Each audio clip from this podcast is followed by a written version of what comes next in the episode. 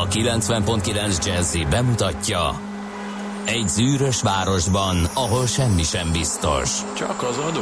Mondom semmi. Ahol a kisbefektetőket senki sem védi meg a tőzsdei kilengésektől, és a sikátorokban leselkedik a kíméletlen hozamgyilkos. Csak négy férfi múlik a közbiztonsága.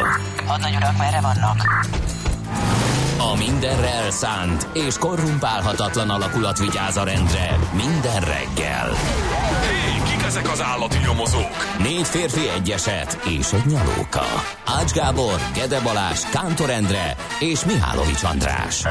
Az íróasztal mögül pedig Profit kapitány diktálja a tempót. Humor, emberi sorsok, közönséges bűnözők és pénz, pénz, pénz. Egy különleges ügyosztály. A Gazdasági Muppet Show minden hétköznap reggel a 90.9 Jazzin. De is figyelj, ne csak a bárányok hallgassanak. De miért? Ha nincs pénzed azért, ha megvan, akkor pedig azért. Millás reggeli. Szólunk és védünk. Jó reggelt kívánunk, drága hallgató közönség! 2019. június 3-án verte le Ács Gábor a klaviatúrát. Bizonytalanná vált adásunk további kimenetele. Nem is tudom, hogy ezeket a szavakat hallja valaki 0 30 20 10 909, ez az SMS, WhatsApp és Viber számunk is. Nekem ilyenkor folyamatosan beszélni kell addig, ameddig a technikai dolgok el nem hárítódnak. Jaj, hát semmi probléma nincs a végre. technikai dolgokkal. Hát kedves Mihálovics András, most uh, látom, hogy nagyon jó érzés volt így belekezdeni, úgyhogy üdvözöllek, én is örülök, hogy itt lehetek veled. Igen. Kölcsönös. Kölcsönös. Eh, is- Ez mindig így van, igen. Isten éltesse a Klotildokat, nekik van ma nevük napja, meg a Berceleket, Bereceket, és nem utolsó sorban a Cecíliákat is, az első hármat elmondtam, most már nem olvasom fel mind a 13-at, vagy mennyi uh, van. Uh, meg a születésnaposokat is, akik nem árt, ha tudják, hogy 1961-ben pont akkor, amikor az ő születésnapjuk volt, azaz június 3-án, Nikita Szergejevics Gruscsov és John F. Kennedy összeültek Bécsben, hogy megbeszéljék a világ dolgait. Ez nagy dolog volt akkoriban, mert nem voltak annyira beszélő viszonyban az amerikai és az orosz vezetők, mint mostanában. Aztán 1950-ben az Annapurna meghódításának napja volt június 3-a, 8092 méter magas az Annapurna csúcsa, és fennmaradt, hogy két francia hegymászó, Maurice Herzog és Louis Lachenal, ha jól ejtem ki, jutott fel először erre a csúcsra, és még erre emlékszem, 1980. június harmadikára ebben egészen biztos vagyok, hiszen Farkas Berci az első és eddig egyetlen magyar űrhajós a Soyuz 35 fedélzetén visszaérkezett a világűrből. Mindenki be. Miután felvitte a TV Macit, és onnan mesélt minékünk gyerekeknek, akik ámulva hallgattuk, hogy az űrbe is van TV Maci, és Berci bácsi mesél, és az egész, lá, egész ország ilyen kozmosz, mi ez interkozmosz, vagy mi volt ennek a programnak a neve? Azt hiszem valami ilyesmi, amikor ilyen minden indiai űrhajós, meg, meg mindenféle nem, nációnak a fiát felvitték a szovjetek. A baráti országokból természetesen. Arra emlékszel, hogy ki volt a társa? Valeri Kubaszov. Hogy uh-huh. És a tartalék pedig Magyari Béla. És valahol, valahol nekem kell lennie egy képeslapnak Farkas Bertalan és Magyari Béla aláírásával. Hát honnan szerváltad? Hát eljöttek Dunójvárosba, és ott osztogatták a És a kis Maci ment autogramot kérni? Nem, a kismaci nem ment autogramot kérni, a kismaci apukája szerzett valahonnan autogramot, máig nem tudom, hogy hogyan, meg hol. De az a biztos, ami, hát de hogy ez megvan-e, ez most nagyon jó kérdés. Egyszer biztos nagyon sokat fog érni. Mindig nézem ezeket a raktárvadász, meg nem tudom milyen sorozatokat, ámulva, hogy micsoda kincsekre lehet bukkanni, mindig ezen gondolkodom, hogy mi van nálam, ami később mi korosztályoknak, mondjuk a lányaimnak már nem fog sokat érni, aztán majd jön egy raktárvadász, felforgatja Mihálovics kúriát, és azt mondja, hogy nézd már, hát egy farkas Bertalan szignó, hát ez 600 ezer forintot ér, vagy valami, nem tudom, most mondtam valami Hát hülyeséget. tartok tőle, hogy ez pont nem fog annyira fölmenni, de Igen. lehet, hát unokák előtt még majd dicsekedhetsz vele vele. vagizni, igen. Azért így van. Néhány születésnapost mindenképpen eh, ollozzunk ide, megint csak azok kedvéért, akik ma ünneplik a születésnapjukat, hogy tudják, hogy egy napon születtek például Békési György magyar származású Nobel-díjas fizikussal, ő 1899-ben született, de lehet válogatni még kérem szépen Josephine Baker, amerikai táncosnő, a banánszoknyás, 1906-ban eh, május, május, június 3-án született, miképpen Tony Curtis, magyar származású amerikai színész is ezen a napon, tehát június 3-án ünnepli születésnapját, csak ő ugye 1925-ös évjáratú Ellen Ginsberg, amerikai költő. 1926, június 3-án született, Suzy Quattro 1950. június 3-án született, na őróla beszélünk néhány szót, amerikai énekesnő, dalszerző, zenész, színésznő, anyja magyar származású természetesen. Tévhit, hogy a híres dal a Suzy Q uh, róla szól. A dalt 1959-ben írták, és a dalszerző unokahuga inspirálta mindezt. Az azonban tény, hogy Suzy Quattro volt az első igazi női rockstar, és így nyitott utat a munkásságával más női rockstároknak, tehát Suzy Quattro-ról emlékeztünk meg, de ne feledjünk el két óriási sportembert sem itt megemlíteni. 1967. június 3-án született Darnyi Tamás, többszörös olimpiai és világbajnok úszónk, illetve 1986-os évjáratú Rafael Nadal, spanyol teniszező, de neki is ma van a születésnapja. 87-es? 6-os. 86-os. Igen. Há, Öregecske, ezek szerint. Öregecskedő, uh-huh. igen. Ahogy egy klasszikust idézzünk. No, hát ezek voltak a születésnaposok. Uh, mit tudnánk még mondani? Muzsikáljunk? Hát látom, hogy te a hétvégi élmények helyett továbbra is A, a hétvégi élményeket a születésnaposok köszöntését. rovatba szeretném. Na, fejtél? Nem. Mi lesz? Van bivaj? Van bivaj? Bivaj bivaj, rezervátumot látogattam meg szakmailag. bivaj rezervátumot szakmailag. Igen. A melyiket? A kápolna pusztait? Igen. Mit kerestél te arra? Hát ki volt írva, gondoltam, megnézem. Nagyon jó volt. De hogy véletlenül estél oda ezek szerint. Véletlenül. Igen. Mentél Nem az, volt sok turista, rengeteg űrgét látni a Bivaj rezervátumban. mentél az autópályán, és egyszer Igen, csak... egyszer csak nézd már. Hát ez fél ember, aki nem tekinti meg a kápolna pusztai Bivaj rezervátumot, villant át az agyamon, ezt kivágtam az indexet, és már mentem is. Na jó van. Akkor a Miálovics gazdát már tudjuk, miről van szó. Vagy Miálovics gazdában tudjuk, hogy miről lesz szó, a többit meg elmondjuk majd mindjárt. Csókolom, két sört kéne. Sör, az nincs. Viszont van. Rum and Coca-Cola go down Point Cumana. Both mother and daughter working for the Yankee dollar. Oh, beat it, man, beat it.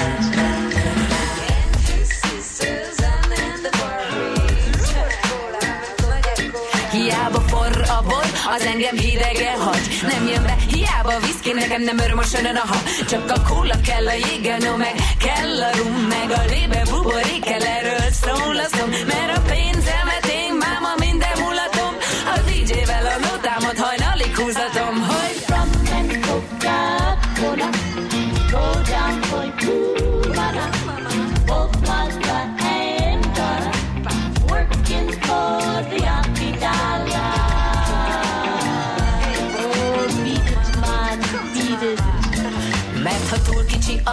a tét, a kedvem sötét. Ha lehet a gázt is nyomni, akkor minek ide a fény. Addig játszik velem az élet, amíg a pirosra felrakom És hogy az utókor mit szól, majd jó magasról lesz. Hát kicsi nekem a világ, kirúgom az oldalát Hát ha oda át, majd díjazzák az ember humorát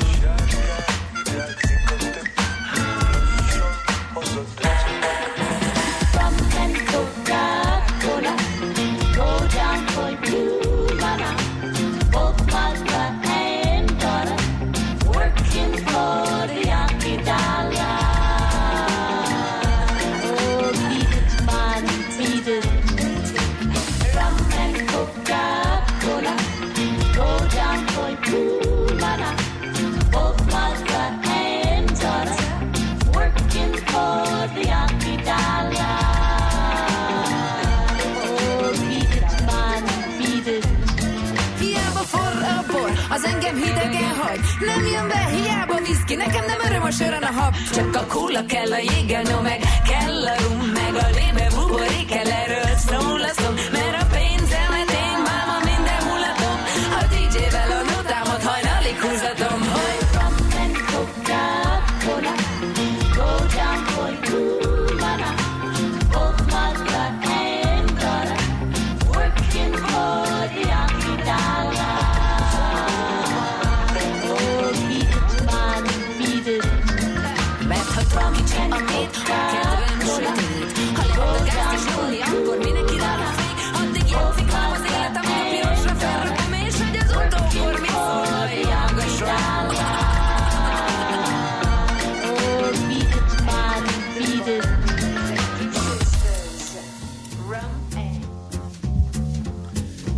nézzük kérem szépen, hogy mit is ír a magyar sajtó a mai napon. Én azt gondolom, hogy nagyon fontos írás díszeleg a Népszava címlapján. A csúcsnyugdíjakat vizsgálja a lap, melyek állításuk szerint 2 millió forint fölé mentek. Egyre jobban szétszakadt szerintük az idősek társadalma. 70-szeres eltérés van a legkisebb és a legnagyobb öregségi ellátás között. Ezt írja tehát a Népszava. 21 ezer olyan idős honfitársunk él az országban, akinek a nyugdíja nem éri el az 50 ezer forintot havonta, és nincs semmilyen más jövedelme. Ezt a Magyar Államkincstártól tudta meg a lap. Több mint két millió öregségi nyugellátásban részesülő közül mindössze 250 ezeren kapnak 200 ezer forintnál magasabb összeget, de megjelentek a 2 millió forint fölötti álomnyugdíjak.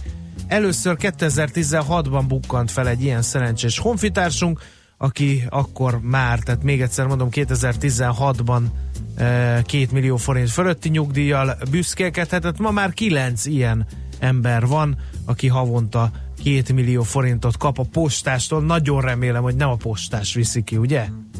Ezt a 2 millió forintos e, nyugdíjat. Ha csak ezzel az összeggel és a nyugdíj minimummal számolunk, akkor is 70-szeres a különbség a legkisebb és a legnagyobb magyar nyugdíj között, de valószínűsíthetjük, a plafon már régen a magasabb a két milliónál, csak ahogy a kincstár válaszolt a lapnak, az adatvédelmi szabályok szerint a két millió forintot elérő ellátásban részesülők számát összevontan közlik. Úgyhogy ez egy érdekes dolog. Birtokokat vásárol az állam Tokajban, ezt is a Népszava címlapján olvasom. A kis szőlőbirtokokat venné meg az állam, majd ezeket gazdaságos méretűvé formálva olyan fiataloknak adná el, akik rendelkeznek a megfelelő képesítéssel, hogy önállóan gazdálkodjanak. Ezt Nagy István e, nyilatkozta a lapnak. Csak önkéntes felajánlásoknál lép fel vevőként az állam, amivel a fiatalitást, a minőségi szőlőtermelést erősítenék, tette hozzá a miniszter. A tokai termelők ugyanakkor elkeseredettek, mert az állami borászati cég nem akarja átvenni például az idei termést. A gazdák úgy vélik, ellehetetlenítik a gazdálkodásukat, hogy mielőbb hagyjanak fel a szőlészkedéssel, és adják el birtokaikat. Ez is tehát a Népszava címlapján olvasható. Na, nálad mi van? Ritkán van olyan cikk, amit elkezdek olvasni, úgy olvasom, olvasom, érdekes, és egyszer, egyszer, csak hogy hirtelen véget Vége. ér, és nem örülök neki, hogy véget ér, mert még, mert még olvastam volna, és érdekes, és arra is számítottam, hogy hosszabb a cikk, úgyhogy a G7-ről egy ilyet ajánlanék figyelmet illetve mindenkinek a figyelmébe, legfőképpen azokéba, akik most állást keresnek, mert hogy a, hogyan lehet bekerülni most, amikor munkaerőhiány van. Hát a címe is már sokat mondó, ha nem mondunk hülyességeket, fél lábbal már bent vagyunk a munkahelyen. Nagyon leegyszerűsítve és lerövidítve, az az érdekes, hogy a, az úgynevezett soft skill-ek, nem is igazán tudom, szerintem a cikkben sincsen benne, hogy mi ez magyarul, ha egyáltalán van erre magyar kifejezés, értékelődtek föl, eh, tehát a személyes képességek, és, igaz, és tényleg ott dől De ez el. hogy a viharba Ez kap- derül És ez nagyon, a, az interjú. Ne, ne, ne, mondjuk. most arról van szó, Ja, hogy behívtak értem. interjúra, és ott nagyon könnyű azért perecelni, hogyha valaki ott nem megfelelő arcát mu- mutatja, Ez nem csőben a megfelelőképpen lyuk, viselkedik. Hát ez lehet, hogy csőben a lyuk, de nekem ez nem volt meg, meg annyira, Hát mert hogy, te soha az hogy ez o- nem voltál állás. Na, hogy ne lettem volna. Ne őríts meg. Pedig az régen volt, de, De az meg csak úgy zajlott, hogy Ács Gábor vagyok, jó fel van véve. Nem, azért még egy-két mondatot Tehát azért kellett azért nekem is három mondat, mire a nagyszerű képességeim kivilágottak. Hát nem, nem, nem, nem, úgy, nem úgy van az. De voltam sikertelen állásinterjún is fiatal De létezhetetlen. Azóta mi van azzal, aki nem ismerte fel a képességeidet? Na, nem tudom, hát valahol Azóta is könyörög. ment a lecsóba. Állít, állítólag nagy volt az arc. Nem, nem igaz, most tényleg hülyeségeket. Helyes. Volt, volt olyan, de hát ez még a 20-25 éves kategória. Volt egy állás, arra emlékszem, amire 180 jelentkeztek, és elbuktam az utolsó körön. Már csak hárman voltunk, és egyet vettek föl. Hát a bronzérre És nem, szépen Hát. Egyébként én is így voltam vele, úgyhogy a következőn is mondtam, hogy már majdnem meg volt. bár nem emlékszem a részletekre, de nem, nem, nem voltam vele túlságosan népszerű a szembeülő, ar- szembeülő arcok e, alapján. Na szóval, de akkor gyorsan vissza.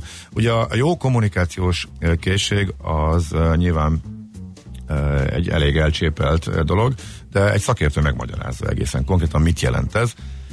Annyit jelent, hogy nem mondjon hülyeségeket. Normálisan meg tudjon nyilvánulni, tudja a határokat, az, hogy mi az, amit végigmondhat, és ezen, ezen egy csomószor el is dől. Tehát egy rossz mondattal, akár egy rossz poénnal ki tudod magad nyírni. eh, Tehát igazából ez a akkor ezt még jobban lefordítom, ez a tetszik az arcod, vagy nem tetszik. Tehát ahogy megnyilvánulsz, ahogy beszélsz, eh, ott körülbelül három-négy mondat után már nagyjából megszületik a döntés. lenne Ez, a ez nem a cikkben van, ez nem a cikkben van, eh, ez, ez ahogy én ezt gondolom, meg ahogy nekem eh, mások erről meséltek. Eh, Azt mondja, hogy eh, mm, az általános elvárásokról eh, ennél nagyobb megfejtéseket nem mondtak. Nagyjából egybehangzó tanácsok miatt mégis érdemes lett bemutatni ezeket a képességeket, tehát ez a három legfontosabb képesség, amire figyelnek. Alkalmazkodó képesség az egyik. Ha elkezdesz dolgozni egy projekten, és három hónap múlva fordul 180 fokot, az sokan nehezen eh, viselik. A rugalmasság felértékelődött. Nagyon értékelem, hogyha egy adott munkavállalóra több feladatot rá lehet bízni, tehát önálló és nyitott. Magyarul dolgozzál annyit. Magyarul túlórázzál ezerrel. Leegyszerűsítettem. Ez sincs benne a cikkben, csak Leegyszerűs... Gábor Nem, ja, a, vé, a, a, vége az nem volt benne, az utolsó fél mondat az nem volt benne, de hát a rugalmasság felértékelődött, nagyra értékelem, hogy egy munkavállaló több feladatot rá lehet bízni, ebben szerintem elég szépen körül volt írva, nem? Megbízhatóság rendkívül fontos lett. Ha valaki gyengében teljesít, de mindig ott van, azt most jobban értékelik. Tehát nem baj, hogyha kicsit béna vagy, az a stabilitás nagyobb érték, mint a hullámzóan kimagasló teljesítmény. Mindig lehessen rád számítani, ha lassabban dolgozol, stb., de ott legyél, ez eh, fontos. Még, és mi volt a harmadik?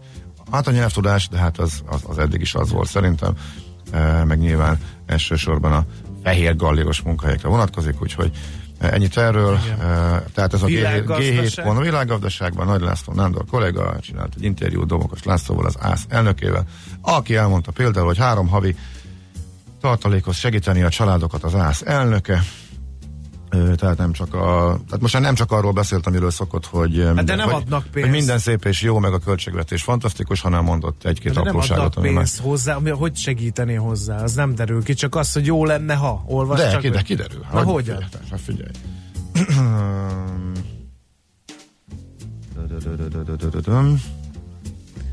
Na minden, Minden háztartás eh, három havi tartalékkal rendelkezzen, ezt kellene elérni, és a kormány kiköthetné, hogy nagyobb bérnövekedésre akkor kerülhessen sor, ha a növekmény egy részét a foglalkoztatók, a dolgozók megtakarítási számlájára utalják. Hmm. I, emígyen. Egyébként pedig eltörölni a kamatadót is, mert szerint ez rossz üzenet a megtakarítóknak. Mármint az, hogy a hozamegy része. Ez, ez a szokásos, hogy a hozamegy Igen. része az államnál. Hát Magyar igen, sokat lehet vitatkozni, igen. De érdekes, hogy ő ezt fölvetített, ez mindenképpen hírértékű. Címlapon akár a minimálbért is elérheti a szakképzésben tanuló jó eredményű diákok juttatása. Jövőben ugyanis jobban odafigyelnek arra, hogy anyagi okok miatt ne maradjan ki senki az iskolából. Jelenleg csak a hiány szakmákban, illetve a duális képzésben tanulók kaphatnak pénzt. 2020 után viszont mindenki. Egyebek mellett ezt tartalmazza a szakképzés 4.0 stratégia. Ezt az Innovációs és Technológia Minisztérium hozta nyilvánosságra. Újdonság még, hogy szakkollégiumi rendszert építenek ki, könnyítik a nyugdíj melletti munkavállalás feltételeit, gyors talpalóképzést kaphatnak a mérnökök, a középiskolás diákok pedig fakultatív tárgyként egy-egy egyetemi kurzust is felvehetnének, kérlek szépen. Illetve holnap nyújtják be a költségvetést, erről Varga Mihály beszélt a Kossuth Rádióban, ezt is idézi a Magyar Nemzet. A falusi csok eh, az érintett településeken mintegy 30 millió forint építkezési költségig vissza lehet majd igényelni az áfát építkezés vagy felújítás esetén. Eh, Tehát eh, ahol igénybe vehető a falusi csokot lehet ezt az áfát visszaigényelni, illetve eh, minden eddiginél több forrás jut a családok és a fiatalok életkezdésének támogatására a jövő évi költségvetésből július 1-től akcióvá válik a családvédelmi akcióterv. Ezt is elmondták. Na, hát ennyit írt a magyar sajtó, ami elért az inger küszöbünket.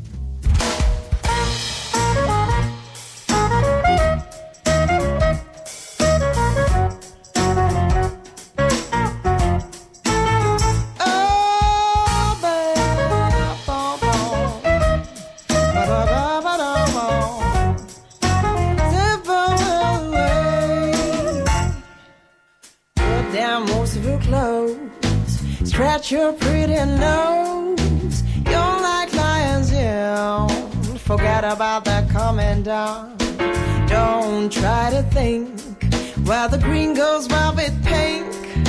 Lie naked down the ground. Act like a barking hound.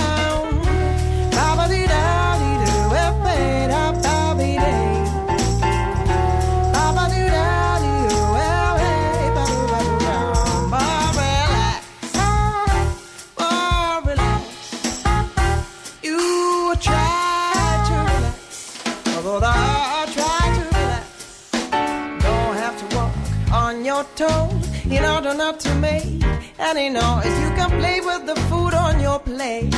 Neglect all the things that you hate. Let the peace flow through your mind. It's not necessary to be so kind. Explode in the darkness with your ducks and all the creatures in your bar. Ba-ba-dee-da-dee-o,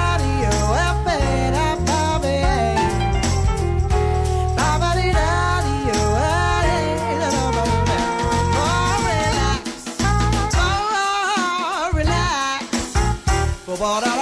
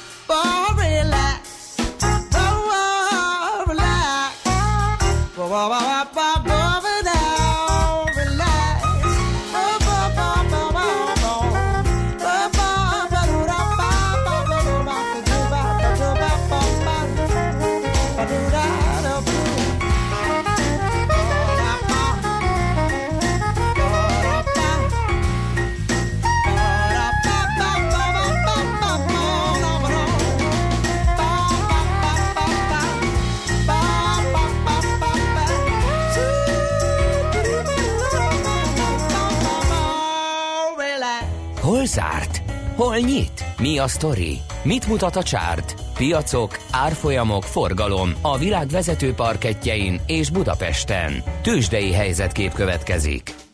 No, a csárt azt mutatja, kérnek szépen, legalábbis múlt hét pénteken azt mutatta záráskor, hogy 40.904 pont. Ez 4% os mínusz a Buxnál, és hát úgy jött össze mindez, hogy egy papír stagnált, ez a Richter volt 5230 forinton, egy erősödött, ez a Telekom volt 7% kal 417 forintig, kettő meg esett, sajnos ez a MOL OTP párosa volt, az OTP eset nagyobbat, 1%-kal 12.150 forintig, a MOL viszont csak kicsit veszített értékéből 4 forintot, 3276 forintig esett vissza az árfolyam, ez 1 os mínusz. Nézek még nagyobb mozgásokat péntekről. Hát érdekes, olyan, mint hogyha mindenki bízott volna jó időbe, és elment volna már ideje korán vikendezni mert hogy a Graphisoft Park 3,1%-ot esvén 3490 eh, forinton állapodott meg, ez nem annyira jó hír, az Opus részvényese is örülhettek, 1,7%-os volt a mínusz, aztán eh, egy jó hírt is mondjak, a Rába 1,3%-os plusza ide kívánkozik, de a Panergy Alteo páros meg esett, úgyhogy már is elvettem a jó szájízt a rába plusszának felemlegetése nyomán támadó szájízre gondolok, 2,1%-os mínusz volt az Alteonál, 1,1%-os meg a Panargy-nél. Na, közben külföldön, drága barátom. Hát Trump elnök úr megint megoldotta. Most csak így a semmiből bejelentett egy 5%-os adót a mexikói termékekre. Ez, ha minden igaz, már június 10-én adót, vámot, bocsánat, védővámot, eh, miket beszélek. Életbe lép, ami aztán még emelkedhet is 25%-ra, eh, eh, hogyha Mexikó nem állítja meg az ő migráns invázióját. Nagyon röviden ez nyomta le az árakat, erre már a nyitásban egy 1% mm, fölötti mínusz volt, egy kicsit próbálták csökkenteni napon belül a veszteségeket a tőzsdék, de nem sikerült, sőt inkább növelték, és a napi, napi mélypontok környékén zártak pénteken, tehát a 1,4% a Dow Jones-ban és 1,5% a Nasdaq-ben. A szektorok közül, a 11 fő szektor közül 8 is több mint 1%-ot eh, veszített, eh, viszont kettő szembe ment. Eh, mindez a állampapír hozamok csökkenésével járt együtt, és ezzel magyarázzák azt, hogy az ingatlan, illetve a közműszektor fölfelé tudott menni fél százaléknál nagyobb mértékben is szembe ment a piaca. Mi volt még céges? Hát az általános motorok emelke, esett 4,3%-ot. Mm, Uber másfél százalék lett a vége egyébként a gyors jelentés után, tehát olyan nagy mozgást már nem váltott ki az, hogy az első jelentését a tőzsdén a vállalat bemutatta, úgyhogy nagyjából a vállalkozásoknak megfelelő volt így. Ez alapján az S&P 500 ezzel az akóval 10% alá esett idei növekedés tekintve, tehát már csak 9 és fél a plusz, amit idén elért, és ha ebből 5%-ot leveszünk, ami visszapattanás volt a decemberi zakóból, akkor ez már azért nem annyira fényes, úgyhogy ezek szerint elengedte a 200 napos mozgót is, úgyhogy izgalmas lesz, hogy akkor innentől vissza tud-e mászni.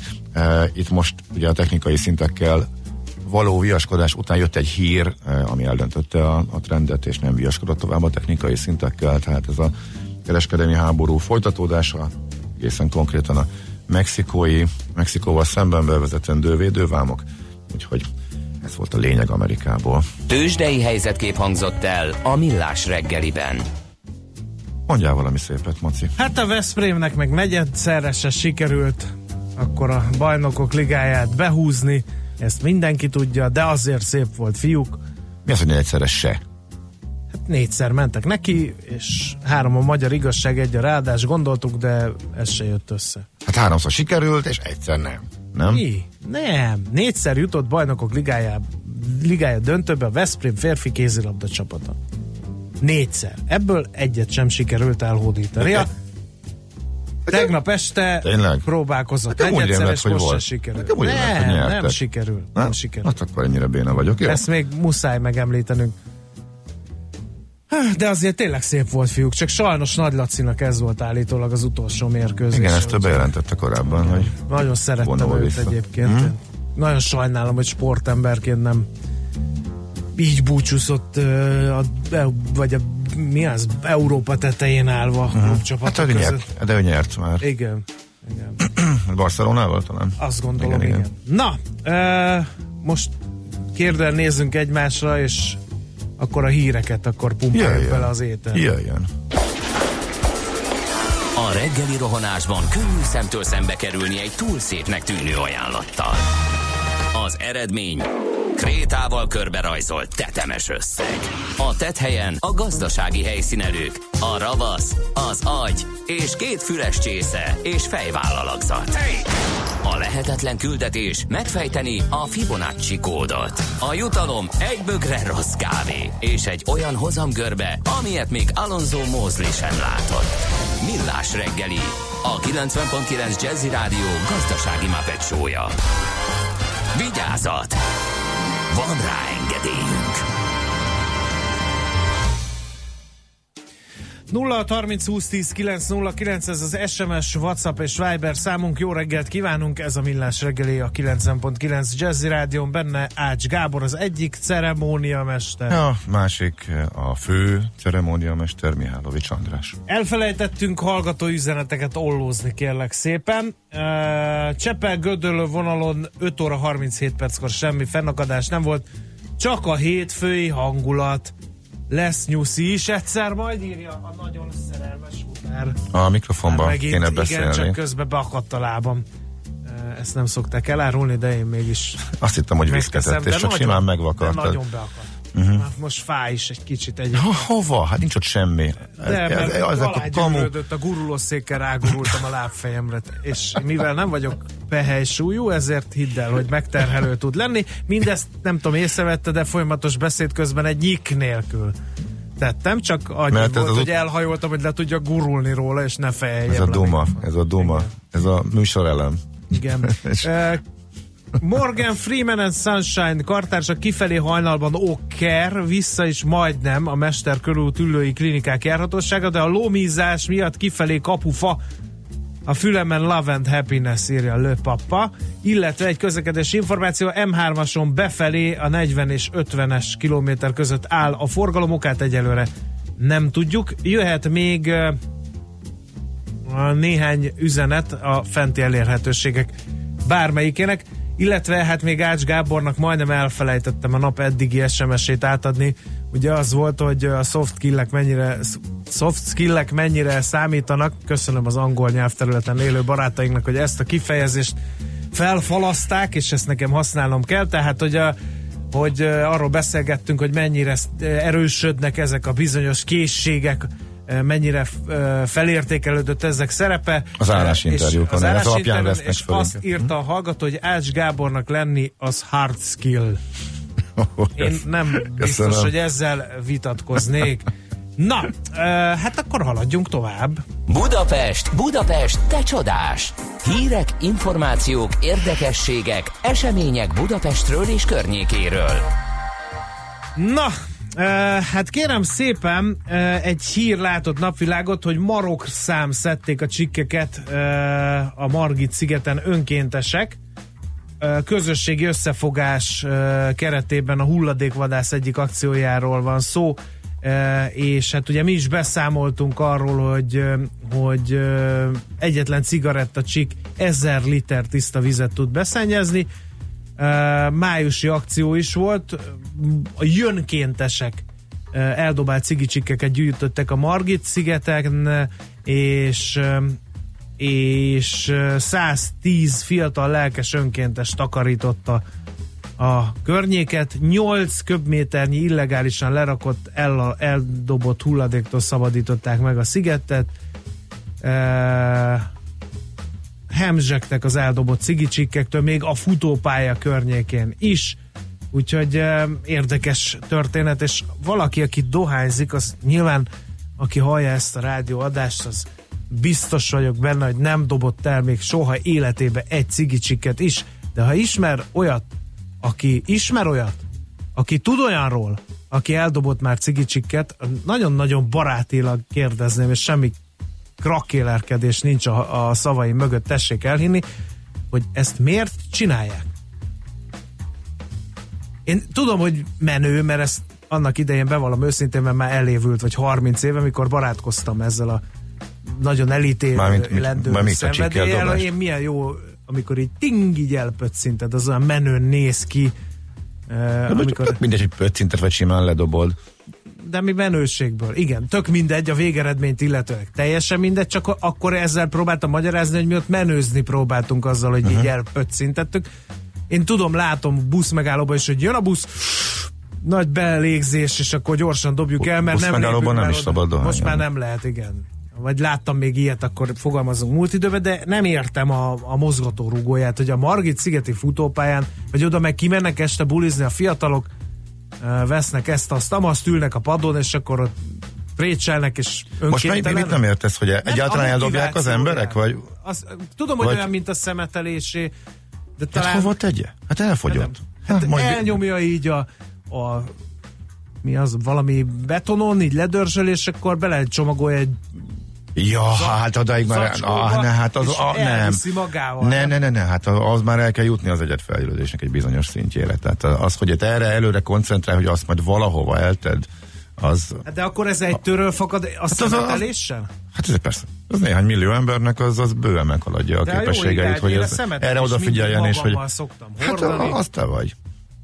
Van, aki ezt soha nem fogja. De egyébként szerintem van fejlődés, tehát szépen lassan azért ebből szerintem egyre kevesebb van, és egyre többen csinálják, tehát, de azért még mindig van néhány millió ember, aki meg nem. Aki soha nem fogja, hanem ahol, Na, épp, de ahol ilyen éppen irdatlan mennyiségben pont a Margit szigeten, ahova az emberek egy, Hát egy azt nem tudom, hogy miért a Margit szigeten miért. kevés Pont annyira kuka, súlyos. Vagy nem, miért nem próbálnak ezzel így beszél, beszélgetni a dohányosokkal, hogy mi kell ahhoz, hogy ne dobjad el a csikket? Miért nem talál fel egy hazai startup egy magaddal hordható műanyag hamutartót, ami menne. hermetikusan bezáródik, és bele tudod dobni a, csikket. Kicsi lenne a piaca. De Valaki- hogy egyik vagy a másikban vagy figyel rá, és tényleg- idegesítő, ahogy úgy pöckölik ki az autóból a csikket, mint annak a rendje. Igen, de figy- Az is, egy- az Persze. nagyon kemény. Én azt, Azt- mondom, hogy én örülök, a, én örülök annak, hogy ebbe is pozitív, nagyon lassan, egyre kevesebb ilyet látok, Igen. és szerintem Ilyen ebben van... autós cég. Igen, igen, igen, igen. Szerintem Miért ebben van pozitív ott, ott, Azt még változás. kevésbé értem, mert azt, a Margit szigetre a bagosok azt mondják, hogy hát de nem tudom hova dobni. Oké. Okay. Nem oké, okay, de mondjuk ez, ez elgondolható. De a Margit szigeten van sok, van sok szemetes, egy picit oda kell figyel, picit odafigyelve lehetne. De az autókban meg ott van tőled 30 centire a, a saját autójában. Miért nem nyomja oda bele? Hát az a Miért pöcköli ki? A rohadt életben Így már, ha meg, és így marad. magamnak ennyi Igen. elragadtatást. És fel is robbant az üzenőfalu. Megengedhetsz. Na, Na jó van, akkor robbantsuk tovább, mert a köki.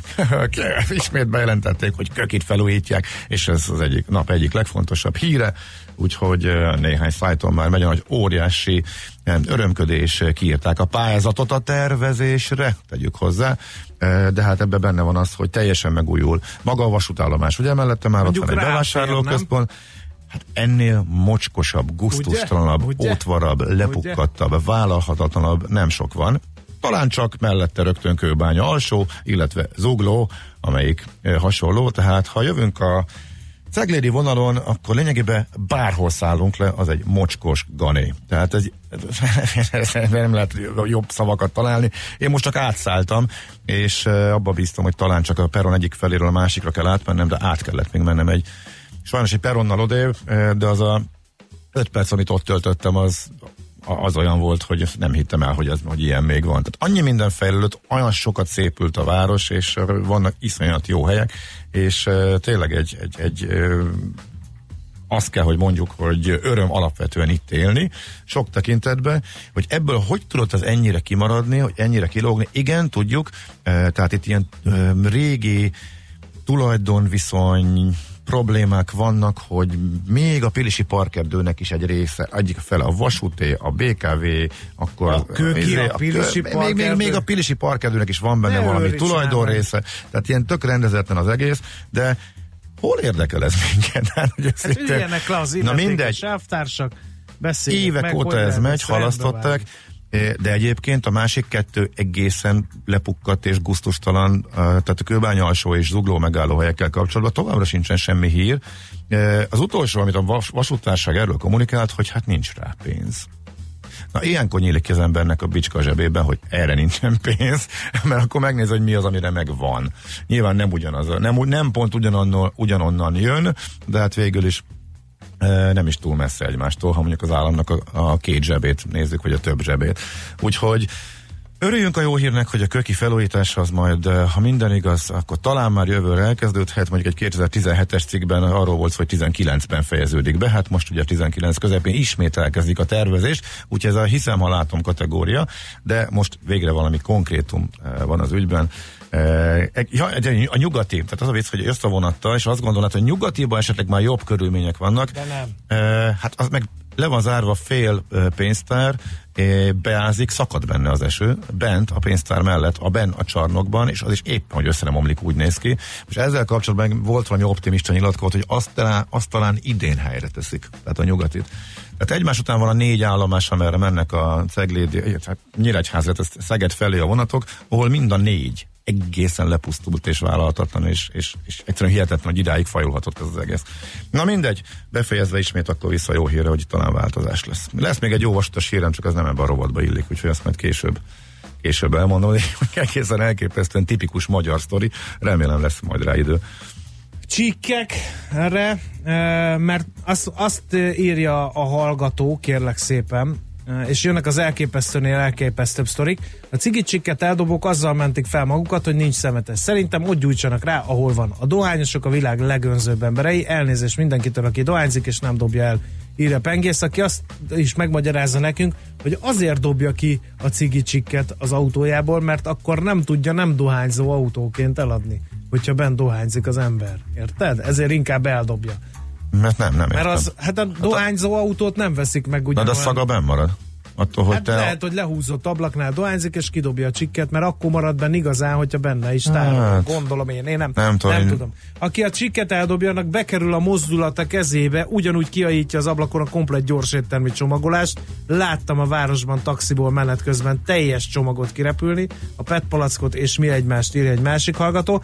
És többen írják, hogy feltalálták a hordozható uh, hamutartót, több típus is van, ezt többen persze. írját, írjátok, a japánok használják, és az egyik hallgató írja, hogy alig nagyobb, mint egy golflabda egy ilyen hordozható hamutartó, hát akkor ilyet kéne venni mindenkinek. A szemetelés egy minden formája elítélendő, az autóból kipöckölt csik még tűzveszélyes is. Azt mondja, hogy uh, igényes fesztiválokon találkoztam eldobható, hordozható műanyag cigicsik gyűjtő üvegcsét, ott osztogatták, nagyon praktikus írja a hallgató, úgyhogy én voltam alul informálva, mert ugye nem dohányzom, soha nem is dohányoztam. Úgyhogy um, Figyelj, szerintem egyébként szemetelés tekintetében nem állunk annyira rosszul. Tehát nyilván lehetne sokkal jobb is, de mentél te már mondjuk egy, egy londoni emeletes buszon? nem, de én Hát ott- egyszer ott- betévettem ott egy egyszerű- londoni, londoni uh, gyors étterembe. Na hát ott is. apám, Na meg hát- Figyelj, a legdurvább, azt tudod mi? Ami, ami én ezt, azt nem is értettem. Ilyen uh, fast fashion üzlet Londonban. Uh-huh. meg leveszi, oda méri, nem tetszik a színe, és a földre. Igen. Igen. Nem visszaakassa, a földre dobja, érted? így, így néztem, mondom. De ott van személyzet, hogy, hogy, hogy igen, a és személyzetnek ez... hajtogatja meg Igen, minden, de igen, van igen. kupleráj van abba, vagy olyan hatása van ennek az egésznek. Igen, de az, hogy, de az, hogy, de az, de az, hogy teljesen megszokott, felszállsz a buszra, telezabálod magad, és ott hagyod a csomagodat mind, mindent. Metrón, buszon, ott, Igen. ahol éppen ér. Itt van, abszolút. Jön a és, villamos, és nem is hangsúlyos, hogy próbálnának ellene igazából Aha. tenni. Ki van írva, hogy nem lehet például inni, meg enni a járműveken, de, De nem de még nem láttam, hogy beszólt volna egy buszsofőr ezért. hát ezért mennek ki az Európai Unióból. Látod, mert nem tudnak európér módon viselkedni. Na, ennyit Lehetünk? erről, igen. Nekünk a Gellért hegy a Himalája. A Millás reggeli fővárossal és környékével foglalkozó rovata hangzott el.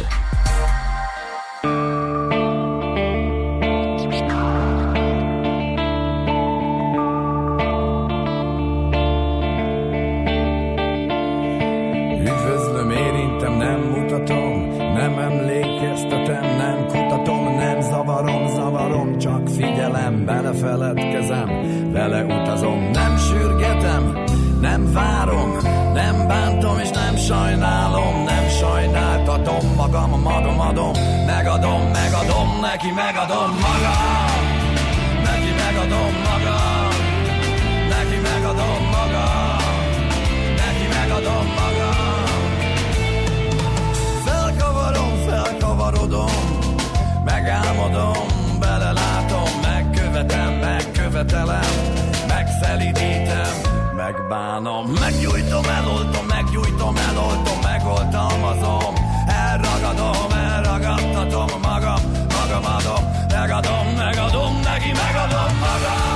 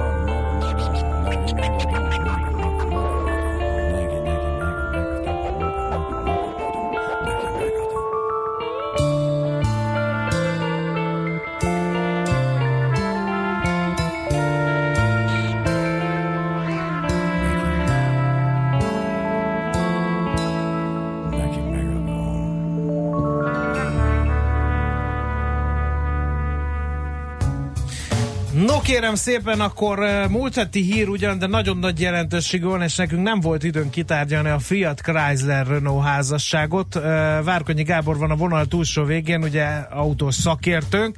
Szervusz! Jó reggel, sziasztok! De figyelj még, mielőtt belevágnánk ebbe a nagyon nagy tortába egy szelettel. Uh, ugye nem tudom, hallgatod, de a műsort arról volt szó, hogy miért dobják ki az autóból a csikket, és az egyik hallgató szerint azért, mert hogy akkor nem lehet uh, nem dohányzó autóként eladni. Uh, és itt az áccsal összevitatkoztunk, hogy a nem, nem dohányzó autó uh, az, az, az jelente árban felfelé valamit. Hát felfelé nem, inkább a, nem, a dohányzó autó jelent lefelé árban valami. Aha. Tehát Hát, akkor ez egy ő- valós dolog, hogy azért nem tárolják a csikket a dohányzó autó tulajdonosok az autójukban, mert hogy akkor az ront az értékén a bagószag. Hát szerintem egyébként így is, is lehet érezni, hogyha cigiznek egy autóban rendszeresen, de az biztos, hogyha benne hagyod a csikket, akkor az sokkal inkább Aha. átítatja magát cigiszaggal, ettől függetlenül szerintem egy méretetlenül bunkó szokás, úgyhogy ö, senki ne csináljon ilyet. Meg eleve autóban dohányozni szerintem veszélyesebb, mint telefonálni, ezt nagyon régóta. nagyon régóta így gondolom, mert a telefon is valahol De miért? zavar menet közben. Hát azért, Nem, mert, mert- mert, mert, mert hogyha ég a cigi a kezedben, vagy beleszísz, vagy nem tudom, és akkor nem tudom, valami oknál fogva keletkezik egy vészhelyzet, akkor ott egy égő cigi a kezedben, nem tudsz úgy manőverezni, eh, mint, mint, mint amikor egy telefonálás mondjuk valamennyire nyilván elvonja a figyelmedet, de félredobod, lerakod, bármit csinálsz egy, egy cigivel, ami Cigit nem dobod el kezedben. egyből, hogyha vészhelyzet van? Miért a kólás dobozt, amikor itt kortyolgatod vezetés közben, azt eldobod? Dehogy Azt dobod, hamarabb dobom. hozzáfogod a kormányhoz, és leöntöd magad Jó, akkor az öletbe esik a csík. Igen, na de ez Mondjuk. az, igen, igen, igen. Nem annyira, nem annyira vicces. Azt, meg, azt meg kifejezetten nem bírom, amikor, amikor zárt ablakok mellett gyerek van az autóban és dohányoznak. Az, az, az vérforraló. Szerintem. Igen. Na, itt tegyünk egy pontot, mert kiszabadítottuk a szellemet a, a palacból, de hát nekünk igazából a Renault Fiat Chrysler házasságról kéne beszélnünk. Mekkora pukkanás volt ez a múlt héten? Hát ugye az, hogy a Chrysler, pontosabban a Fiat Chrysler már nagyon régóta próbálja magát valakire rásúzni, mint egy picit öregedő félben lévő mennyasszony, aki már túl van a, legjobb évein, de még, még azért be kéne futni valahogy. Hát az, az ugye nem, az nem újdonság. Az, hogy nagyon sokan köszönték szépen, nagyon kedvesen a lehetőséget, de nem élnének vele, ez is az elmúlt években látható volt. Tehát rengeteg. Mi baj a Fiattal?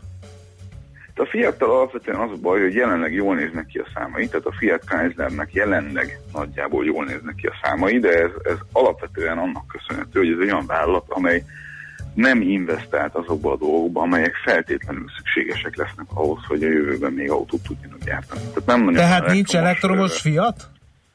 Épp, hát van, csak hát csak hát nincs. Tehát, hogy van egy, van egy kényszer megoldás, ö, egy Fiat 500 épében elektromos autóként, amin rengeteg pénzt teszítenek, és hát egy, egy nagyon hogy mondjam, nagyon egyszerű megoldása annak, hogy úgy ezen a piacon is valamit tudjanak villantani, de hát alapvetően nem egy, nem egy komoly fejlesztés.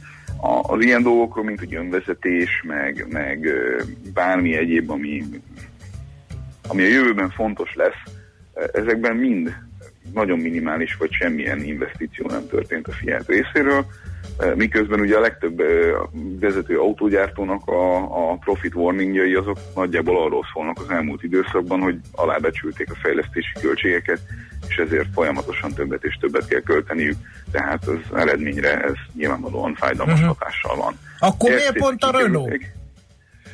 Renault? Hát nagyon nem maradt már más.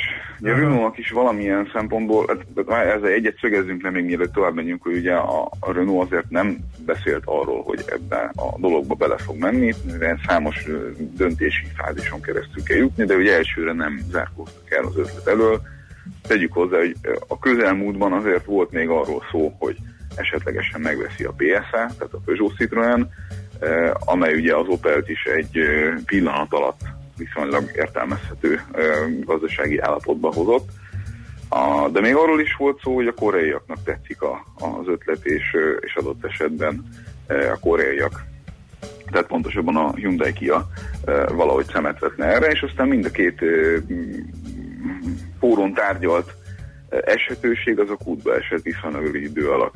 Fiatnak egy borzasztóan attraktív tulajdonsága van, az pedig a tíz évvel ezelőtt megszerzett nem Chrysler, hanem Jeep. Ugyanis a Jeep az egy olyan márka, amely egyedülálló a maga kategóriájában.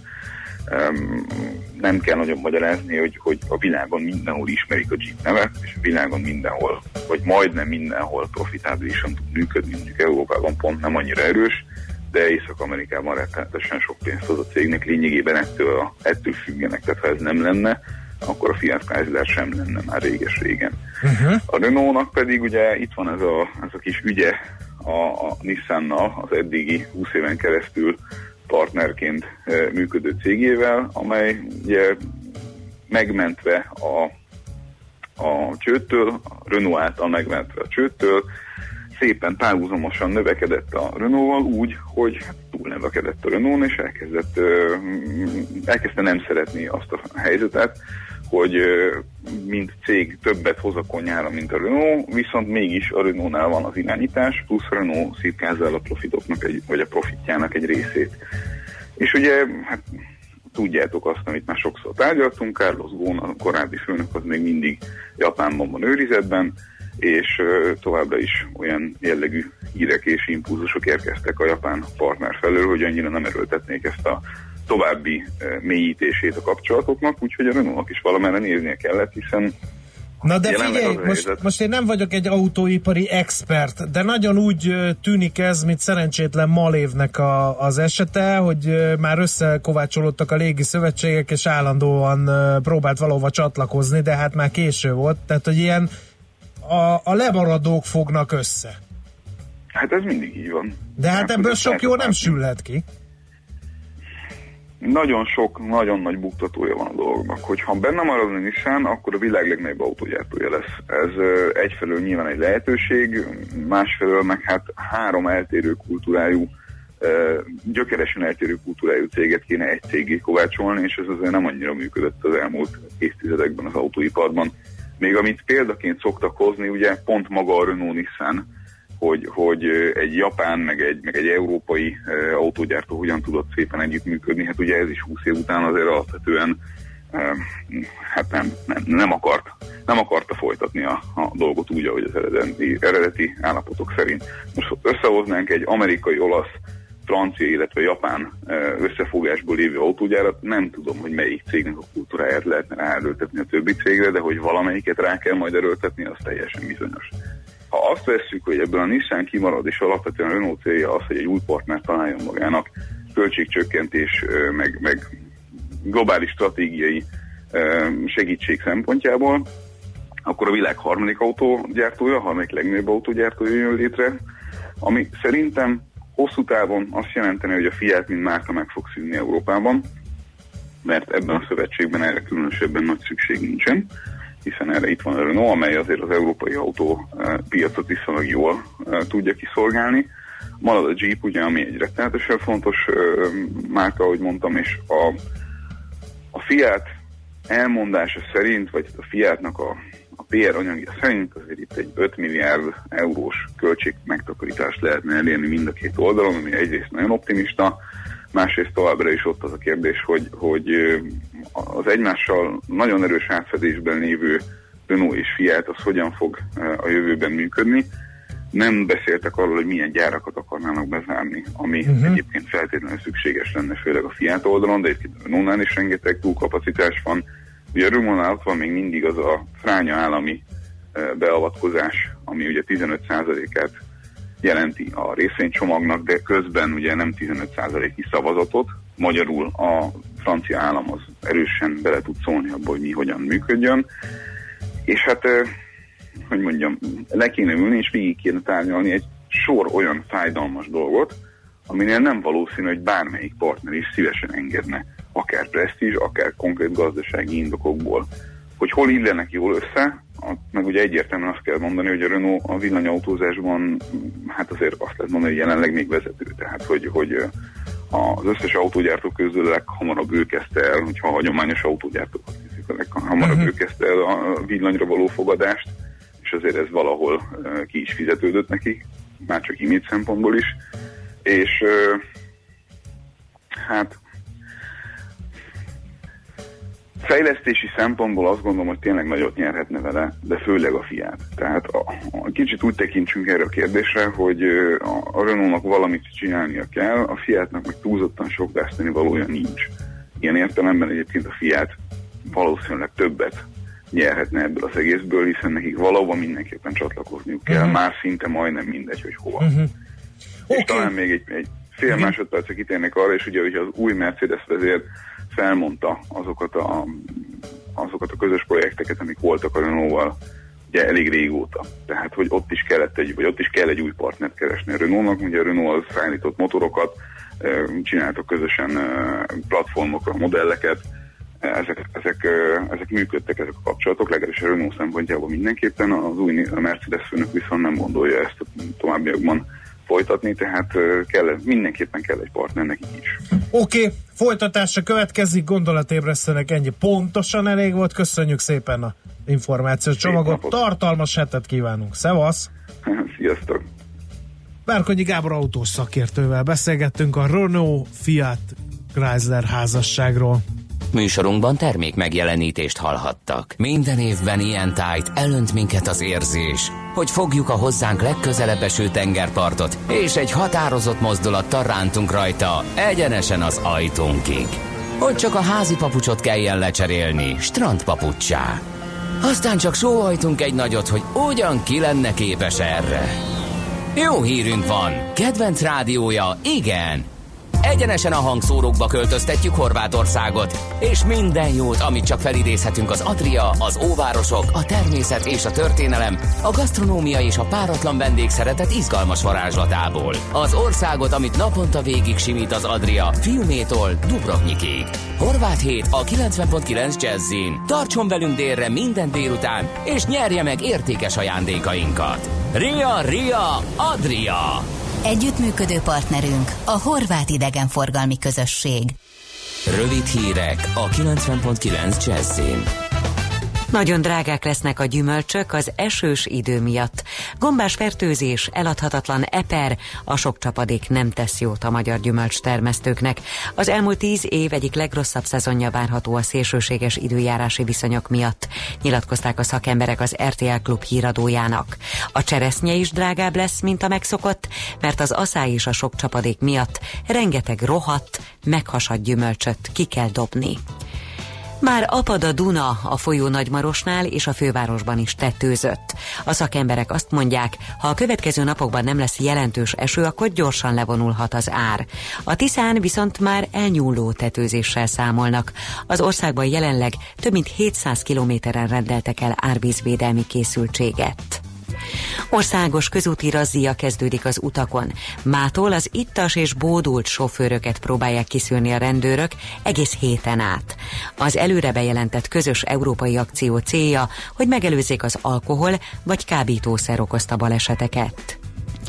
Mérnök, fizikai munkás, orvos és szakápoló belőlük hiányzik a legtöbb a hazai munkaerőpiacról.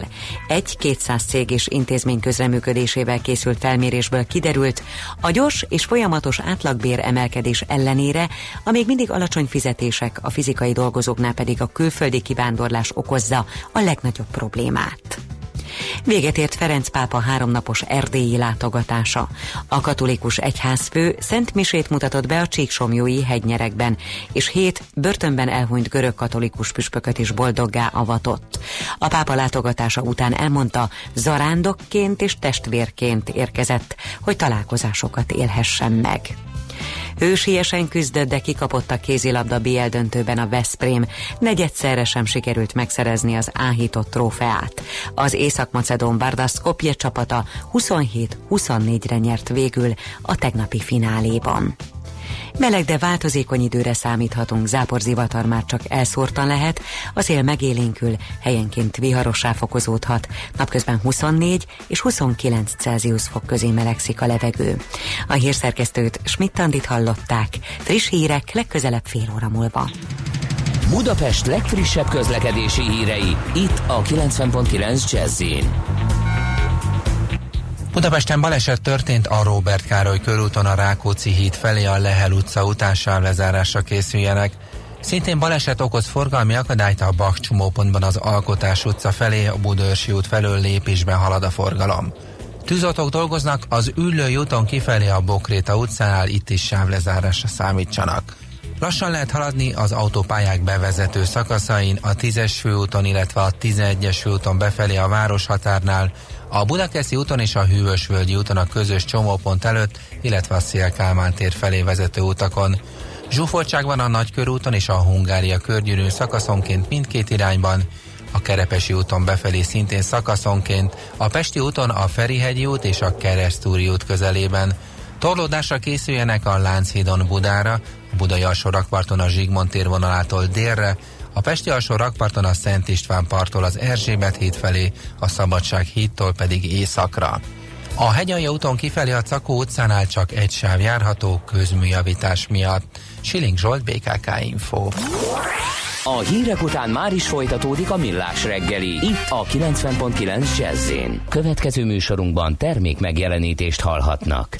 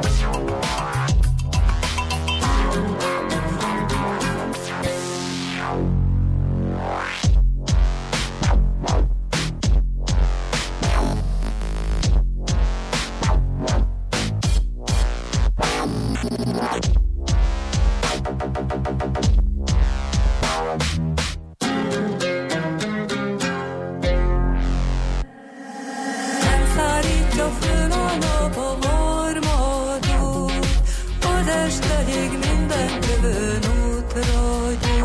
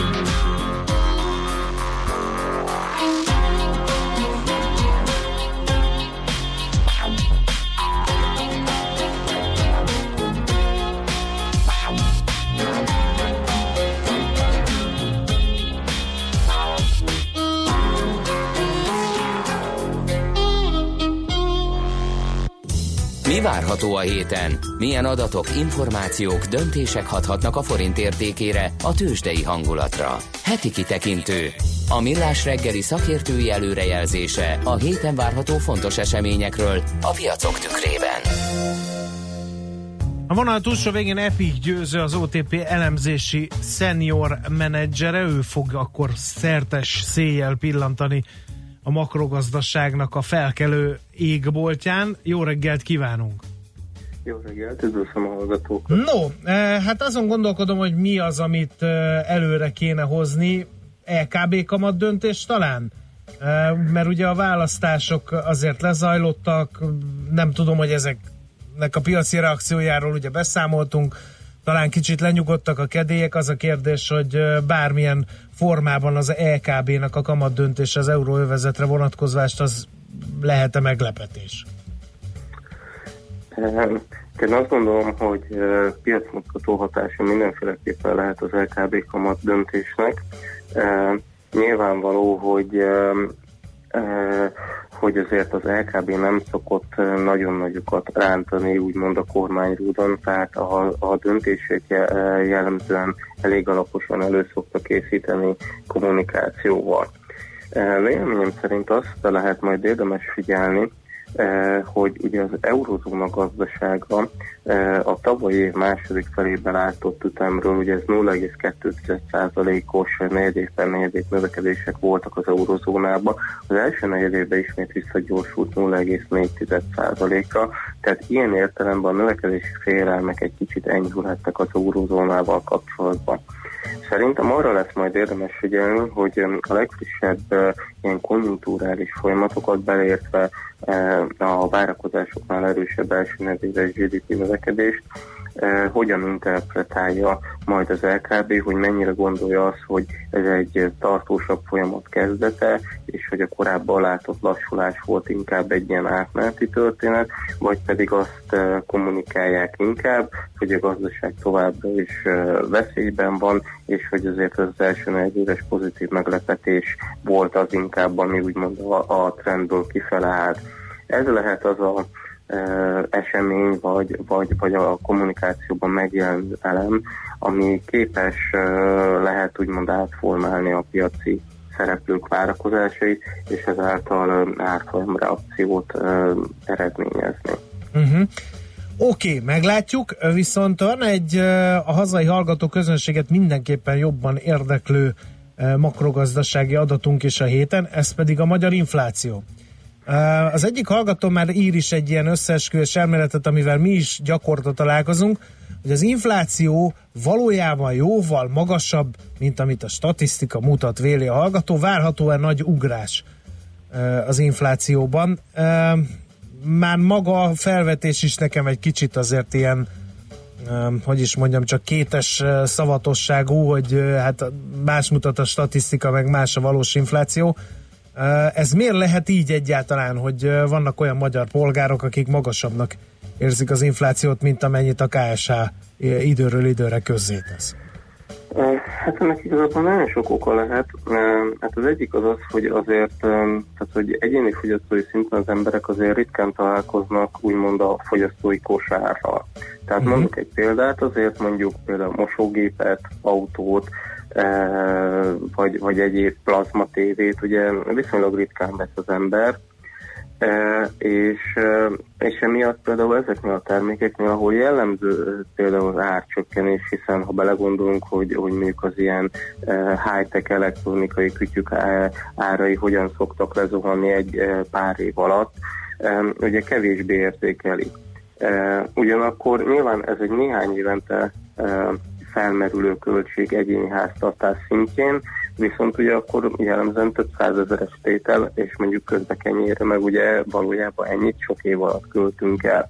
Viszont eh, az egy olyan dolog, amivel nap mint nap találkozunk.